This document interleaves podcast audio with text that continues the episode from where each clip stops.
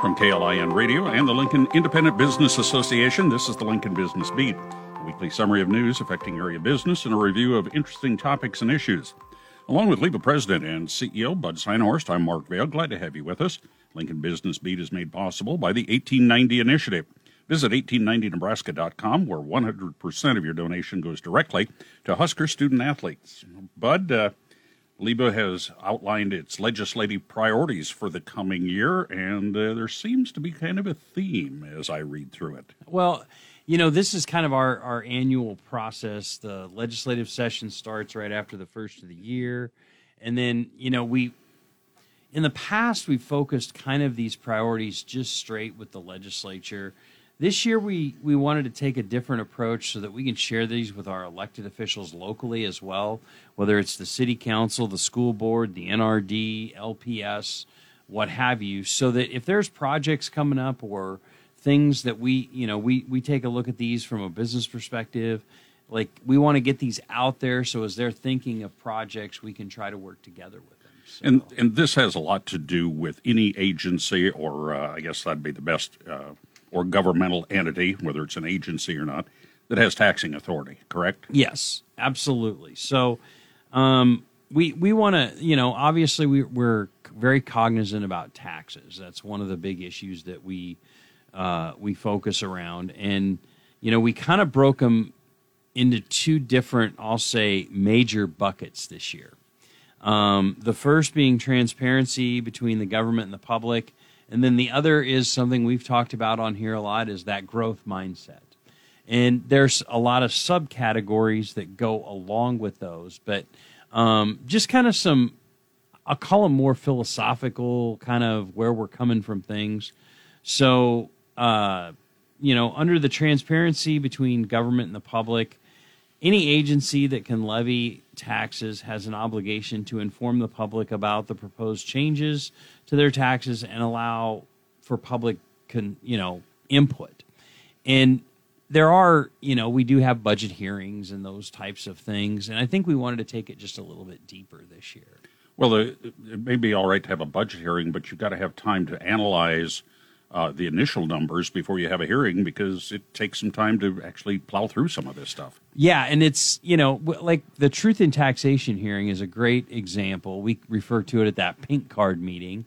You know, there were a lot of people that didn't get those cards about that hearing until a day or two before the hearing, and so we felt like we need to to address that process, and that's actually one of the things that we took it uh, took into account is we think that the public should have an adequate time amount of time to review the budget and the changes in the levy or what have you, specifically respect uh, to that LB 644, which was, which was the truth in taxation law. So sometimes throughout the process, and this is more locally, I would say, than the state, is, you know, the budget will all of a sudden pop up on the agenda for first reading, you know, about a week before, maybe less than that. And, and that's where public comment comes in, and that's where it becomes public. And so we want those budgets to become public earlier so that the public has an opportunity to look through it and really spend some time on it. Uh, as you know, we've spent a lot of time on city budgets and county budgets, and I've I've flooded you with spreadsheets over the last year and a half. Yes, I but, will attest to that. But it's we've got to have the public to have that opportunity. And I think that truth in taxation hearing that we had here a couple months ago was really, to me, that I'll say light bulb moment that we need to think of different ways to do that. And so this could be something at the state level where maybe some statutes address it or you know maybe just try to partner with our local political subdivisions so that there's plenty of I'll call it runway for people to hear about the budget, hear what's happening, and be able to respond appropriately.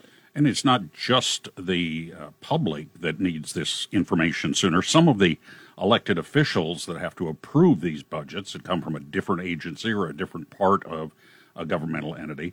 Uh, we heard this year that in, in the case of the, I believe it was Lincoln City Council, uh, didn't have a lot of time after the mayor presented the budget to actually go into it. The public had less.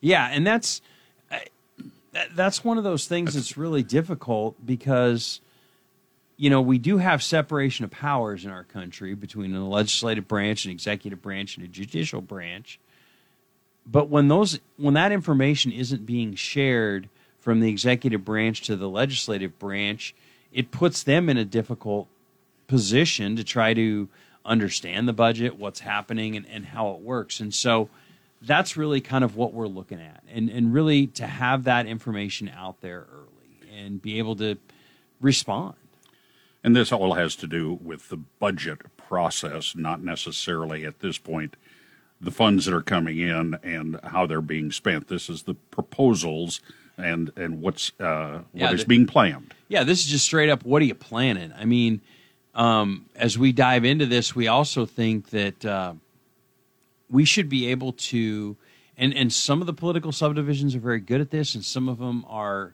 not quite there yet. But there are certain ones where you can come in, go in, and you can look and click through and see where every dollar is spent and and that I think goes into that transparency piece as well. And and that's been one of the frustrations that I think over the last year and a half I've shared with sometimes with some of those excess funds we've talked about at the city where they've collected, you know, over a hundred million dollars more in taxes than they budgeted. Where did that money go? And, and and I think as taxpayers we have we have a right for that information and we have a duty to follow that money and, and make sure that it's being used um, appropriately and how we how we see fit and if not then we have an opportunity to uh, cast our v- v- ballots and, and share if we think there needs to be a change Not just where does the money go, but is it filed away somewhere? Is it banked somewhere? And I think that's what one of the things that surprised the heck out of me when we saw a recent uh, cash balance situation with the city council. Um, I mean, there was three quarters of a billion dollars in cash at the end of one month this year. Yeah, I mean that was just a couple months ago, and you know we're sitting on a lot of cash, and that's one of the things I've talked about through the budget process is all these um, departmental funds that just have carryover balances year over year, and they keep growing and growing and growing, and we keep asking the question why? Why is a department banking so much money? You know, and I, and I'll give. I think this is probably one of the most basic examples of, you know, does it make sense or not? For instance, Lincoln Fire and Rescue. They have built a plan on replacement of apparatus, whether it's fire engines, fire trucks, uh, Medical medical, units. units. all of that. Well, those things um, are not cheap. Uh, I think uh, an ambulance at this point is about six, seven hundred thousand dollars. A fire engine is about a million and a half. A fire truck is probably pushing two million. And so instead of all of that coming at once, if they put some money away each year, knowing that, you know, we're building up a fund so that, you know, next year we're going to buy this and the following year we're going to buy this, you know, like if there's a plan, I think that's prudent. I mean, we do that as business owners. If we have a big piece of equipment, we're probably saying, okay, over the next three years, we're going to start setting money aside to reduce our debt that we may have to incur to buy a new piece of equipment. Uh, a lot of companies do that with computers. They have a plan to replace computers. And so, if we have a plan and that's what it's going to be with these funds, it makes sense. If it's just we just keep carrying over money and carrying over money and carrying over money, we don't have a plan, then I think at that point there needs to be a conversation about taking those funds and investing them in things like streets or you know public safety or all those different things. Like and and I'll since I gave the fire department a shout out, I'm going to give Chief Morrow a shout out. She was on the podcast here recently, and she has a plan on how she's going to try to work to fill strategically those positions. And so she's got a good plan. And so that's what we're looking for. And that's what we're asking of our government. And I don't think that's a bad ask. I don't think that's being overzealous in our in our asking. And the other part of that is uh, because you budget it and you project revenue, you budget expenses, you project revenue. That's that's one of the things that I learned in business. Yeah. Uh, and and the projections sometimes can be wrong. That is, you actually take in more money than you had projected. Uh, you still, or something hits and you don't take in the revenue. Right. right. But, but what, what I want you to uh, address is when those revenues are higher than projected, what happens to those revenues? Well, and it seems like a lot of those revenues are being banked, and we can't find where that's being put. I mean, or where, what it's planned for, or what it's planned for. I'll give you an example. It's been over four years since there was a conversation about a double decker roundabout at 14th and Warlick. They had set aside $25 million for that project, thinking it was going to be about a 30 or 35 million dollar project and the but and the proposals came back at about 45 so they decided not to do the project. But that 25 million is still sitting there. Meanwhile we have people that call us call on a regular basis that are frustrated about streets. And so like we need to be investing that money. And if that project if that project is a no then where is that money and what are we doing Another uh, topic, uh, another area of discussion that uh, is one of the priorities, and this seems to be uh, becoming more of an issue. Now, I don't know whether it's more of an issue locally, but I'm hearing more about it uh, at some state levels and even at the national level, and that is public records and how uh, available are they. We always hear about FOIA requests, but you also read stories about FOIA requests being ignored and we're hearing about some agencies that want to charge exorbitant amounts for public information. Uh, how how is this being addressed by LIBA going forward? Well, and that, and that kind of that really falls into that transparency matter, and you know some of these things specific to budget and agency funds, I think, are things that can, there there's software out there. There are political subdivisions using software where you can your budget basically your checking account is online and so money comes in, you see where it is, you see where it gets put, and you see how those monies are being spent from each of those different accounts. And and I think that's part of that transparency issue too that you talked about, Mark, on the FOIA requests. That's Freedom of Information Act. Um, sometimes we we talk in those terms that we all know, so we'll just make sure we clarify that for everybody. But it seems like um, and I hear this more and more when someone puts in a FOIA request, they're I think they have what is it, four days, four business days, or certain maybe ten business days. I don't remember the the statute, but they have a certain number of days to be able to respond um, to get that back. And I would say probably from what I hear anecdotally, at least ninety percent of those FOIA requests, they get an email back that says we're going to need additional time, and they they they build themselves a long runway of three, four, five, six weeks. That information should be more accessible, and you know, and then they start charging huge fees, and and then there's been some court cases um, uh, on those fees, and I think. Uh, I think recently, it wasn't there a case where the judge ruled that the fees were too high. I believe that was with the Flatwater Free Press. Yeah, I, I was thinking it was a media outlet. It I was. couldn't remember, but you know, I mean, they they won their court case, and and so I, I think it's valuable that we keep to hold our our government officials accountable, and so we we need to find a way to hone up that process. Um, on how we can process that information because it's and, and I mean, you work in the news business, Mark. If yep. you guys put in a, Freedom of Information Requ- Act request and you're asking for information about things that are happening, if it takes them two, three weeks, you know, it's no longer news. Um, but within a reasonable amount of time, you should be able to get that information, whether it's crime statistics or what's happening in a certain department or you know what whatever it might be you know why did we run out of brine or whatever if that happens? So I, I, mean working in that news business you need access to information to be able to do your job right? Yes I mean, and we've made use of it sometimes yeah and, so. and and that is valuable information for you to do your job but number two it's valuable information for the public.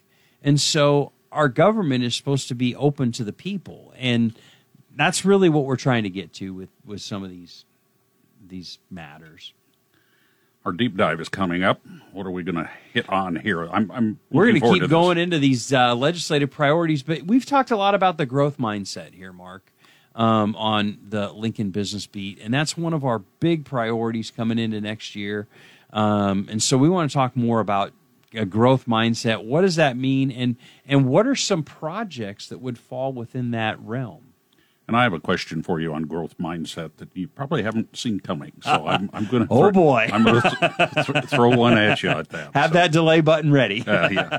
Uh, we'll we'll do the deep dive here in just a moment. Husker fans, you've probably heard about NIL, name, image, and likeness, and now you can have an immediate effect on the success of our programs. The 1890 Initiative is Nebraska's premier NIL company, and with your help, we can maximize our student athletes' opportunities with NIL and then prepare them for life after college. Nebraska's always been a leader in college athletics. Let's do the same with NIL. To learn more, visit 1890nebraska.com, where 100% of your donation goes directly to Husker student athletes. That's 1890nebraska.com. Without the ones like you, who work tirelessly to keep things running, everything would suddenly stop. Hospitals, factories, schools, and power plants, they all depend on you. No matter the weather, emergency, or time of day, you're the ones who get it done. At Grainger, we're here for you with professional grade industrial supplies. Count on real time product availability and fast delivery. Call clickgrainger.com or just stop by. Grainger for the ones who get it done. You've worked hard for what you have your money, your assets, your 401k, and home. Isn't it all worth protecting? Nearly one in four consumers have been a victim of identity theft. Lifelock Ultimate Plus helps protect your finances with up to $3 million in reimbursement. LifeLock alerts you to identity threats you might miss, and if your identity is stolen, your dedicated U.S.-based restoration specialist will work to fix it. Let LifeLock help protect what you've worked so hard for. Save 25% off your first year on LifeLock Ultimate Plus at lifeLock.com/slash-aware. Terms apply. Back in the Lincoln Business Beat, our deep dive segment is part of the LIBA legislative priorities for 2024. And uh, the broad topic here, Bud, is growth mindset. Before I hit you with my uh, question, give us the uh, 20,000, 30,000 foot view of growth mindset. Well, really, from our perspective, we're looking for government policies and legislation focused on strengthening growth in our communities, making them more attractive for existing businesses to expand and to bring new businesses to start or relocate to our communities. And you know, it's it's it's just a we've got to think from a policy perspective, what can we do to attract business, people, industry, uh, whatever it might be, or even just creating more residential development. And as residential development grows, so grows things like gas stations and grocery stores and drug stores and restaurants and all these other things. Um, so that's kind of just the the overall mentality. I was I was talking to somebody earlier this week, and we were talking about just different issues, and um, we were talking about the fact that we want government entities to understand that it's more valuable to a local political subdivision when you have a building and businesses and restaurants and housing and all those kind of things. It's more valuable from a taxing authority perspective than a than a flat piece of dirt, I guess I'll call it. So it's it's it's to be able to think that way and be innovative on what we can do to help business and to help developers because as those things grow, it brings more people into the community. It brings more ta- people to pay taxes, whether it's sales taxes, income taxes, property taxes. All of those things help us. What about the things that get in the way of growth? I'm talking uh, such as uh, I know we have to have uh, ordinances and planning commissions and things like that in the process go through, but sometimes these are pretty burdensome for uh, doing the very things you just talked about, relocating or building new, uh, things like that. What about the stuff that's counterproductive to growth? One of the things that we hear from the developers, whether it's commercial or residential, it, and this is generally, I would say that their their beef is the same. When we go to try to go through the process, it feels like there's just barriers, especially locally here in Lincoln. Um, whether it's the permitting process, whether it's coordinating with the city on infrastructure and all these other things. So, I was talking to a, a local business owner recently, and the local business owner is building. They have a business that's kind of regional, and they're they're working on a project in Lincoln, and they're working on a project somewhere else in Nebraska, now an hour and a half from Lincoln, hour from Lincoln, and the community out an hour from Lincoln gave them the land to build their building. They are putting in infrastructure, which is roads, sewage, electricity. Like they're that community is doing that to bring that business there. Their their question was, we want you to build. We want it right here. Do you like that spot? Yes. What can we do to make this happen? Okay. In Lincoln, same business, trying to do the same type of project, and the city is you have to do this for you have to build an eight million dollar road and you have to do this and you have to do this. Well, now that's that project's on hold in Lincoln. And so it's a contrast of philosophy, I would say, of what can we do to make it happen versus, well, you have to pay all of these things, which now that that increases the cost of development, right? If we have our facility that we want to build for our business and it's X, X million dollars, and then we have to do all these things that the city's requiring us that adds another two, three, four, ten million dollars onto a project. You know, your cost, you're talking about more than doubling the cost of a project.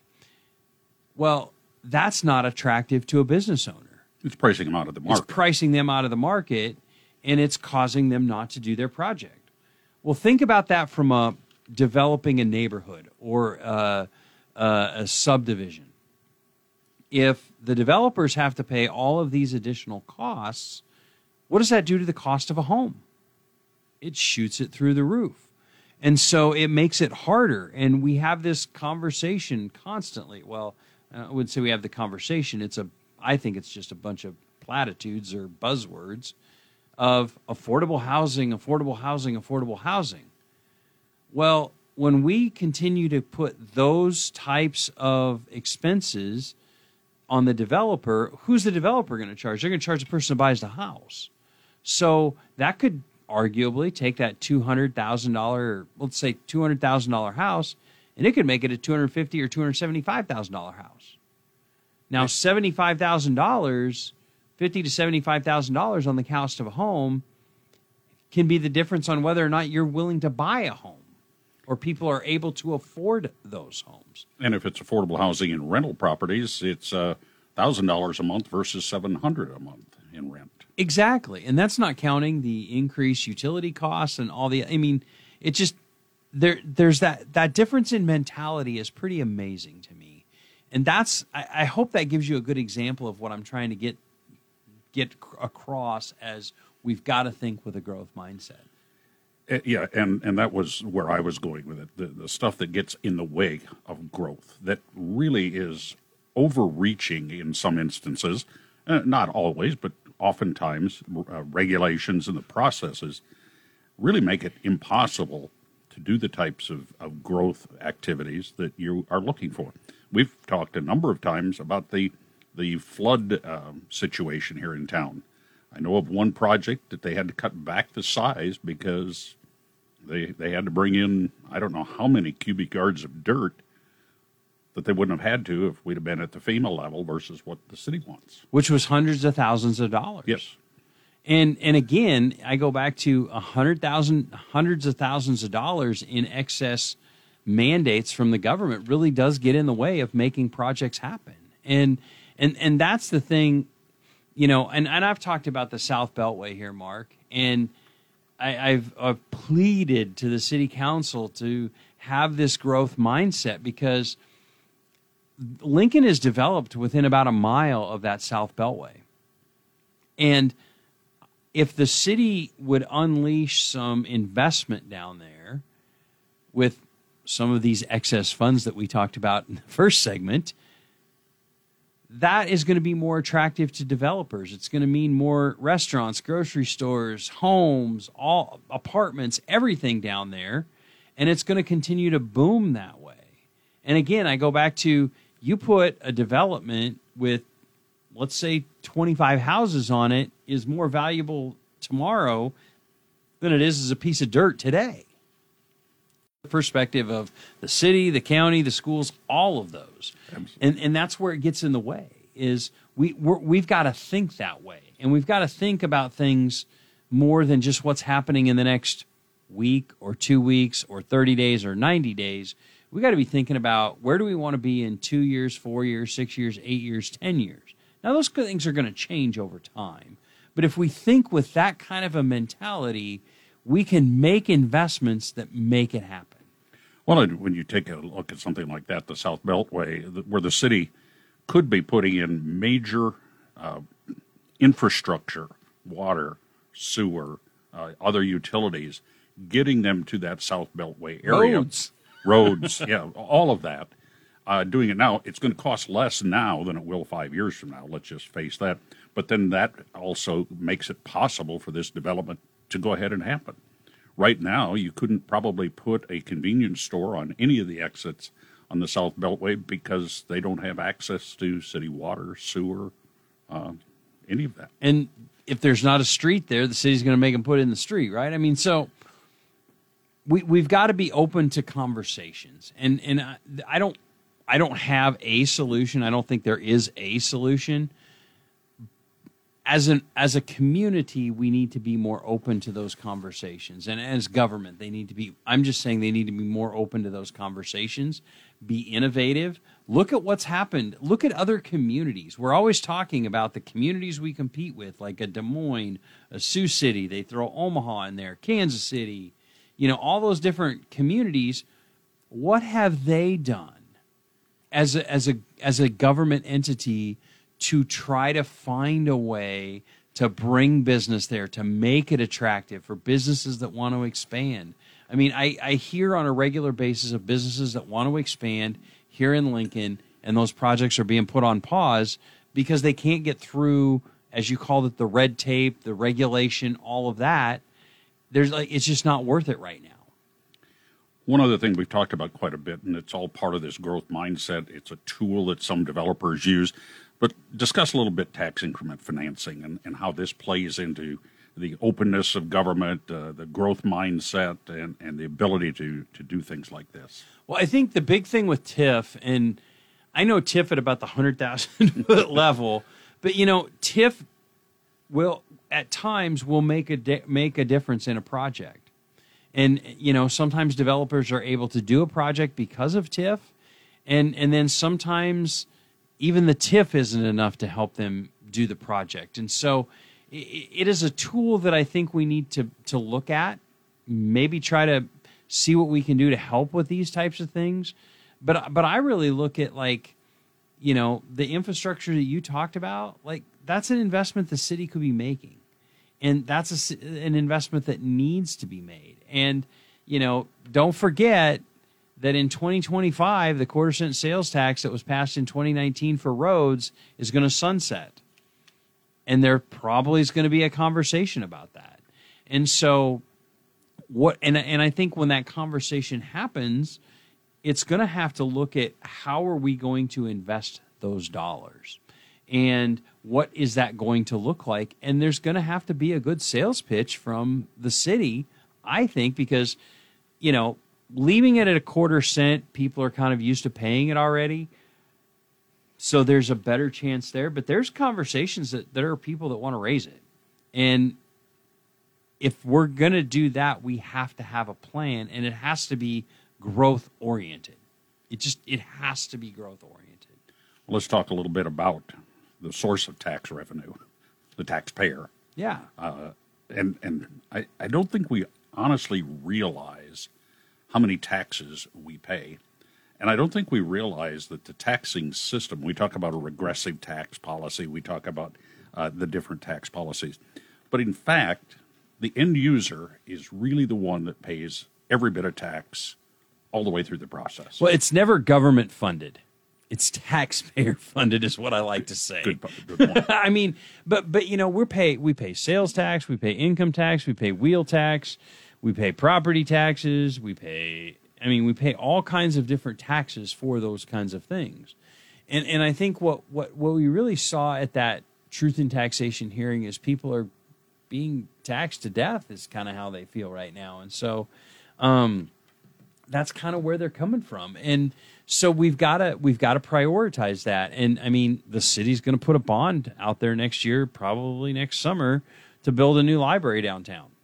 Be ready for that. That's going to be paid by the taxpayers. And it's I think at one point recently I saw it was going to be about a 60 million dollar project. So at some point the taxpayers are going to have to stand up and say these are the things that our government needs to do and we need to get focused and we need to focus on what the, the function of government is i think really Interesting discussion today. Growth mindset, uh, transparency in government, some of LIBA's top priorities for the legislative session 2024. But really, that carries through not just the legislature. I think that's the point you made earlier. Uh, it really needs to go to every taxing authority that's involved. Yeah. And so we we just want we want them to be open to that. We want them to understand that. And I think I think we've got some good legislators at uh, at the unicameral that understand this. I mean, the conversation happening about the convention center. Like to me that's a growth oriented philosophy. The conversation that's happening at the legislature about the secondary water source and what we can do there. But we've got to we've got to think of ways we've got to be innovative we've got to look at what other people are doing. And we got to look ahead. yeah. We've got to think to the future not just tomorrow. And the future the way it's going to be, not the way we perceive it to be. yes exactly. Yeah very good mark. Yeah. it's like you've done this before. Yeah, yeah. When when uh, when you're planning out certain things, uh, you know, it's uh, the effort that goes into the planning oftentimes pays big dividends that you don't expect, but they they just do. Quick uh, check of the uh, calendar for Liba. We're in the new month now, December. oh my gosh so december our schedule's a little different um, on the 19th we are going to have our liba luncheon featuring uh, nebraska governor jim pillen And that's his second uh, visit to the Liba luncheon. He was there last December Yeah. as governor elect. Yeah. So um, it'll be nice to have Governor Pillen there to talk about his priorities coming into the legislative session and the things that he's really working on.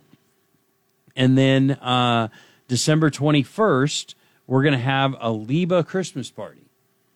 And that's going to be over at the. Uh, I'm trying to think what it's called. It's over there at the Whitehead Oil corporate headquarters. They have kind of a meeting area, um, and uh, they have decided they want to have an ugly sweater party. So, Mark, dig out your ugliest sweater.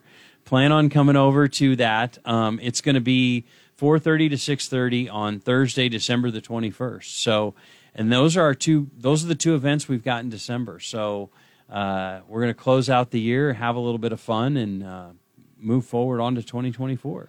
And of course, uh, if, if you haven't uh, noticed already or heard already, uh, Bud's finishing up his uh, term at uh, LIBA as president and CEO at the end of the month. So uh, we're going to hand the duties over to Carter, uh, policy and research director, in the uh, interim. But you'll be here for a couple more weeks. Yep, I'll be here till the end of the year. We'll have a couple more of these fun little conversations, Mark, and then we're going to hand the baton to Carter and uh, and and let him do it. He's done a couple recently. He's done a really nice job and and is really good at digging into issues and doing his homework. That's for sure. Yeah, if he were, you know, if he were a spreadsheet uh, type guy, I think he'd beat you at it.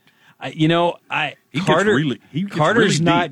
Carter's spreadsheets are not one of his strengths, and I've been working with him and teaching him some things on spreadsheets. So you better watch out and be careful what you wish for. He gets deep into some of these issues. He's really good and very talented at, at understanding the issues and doing the research.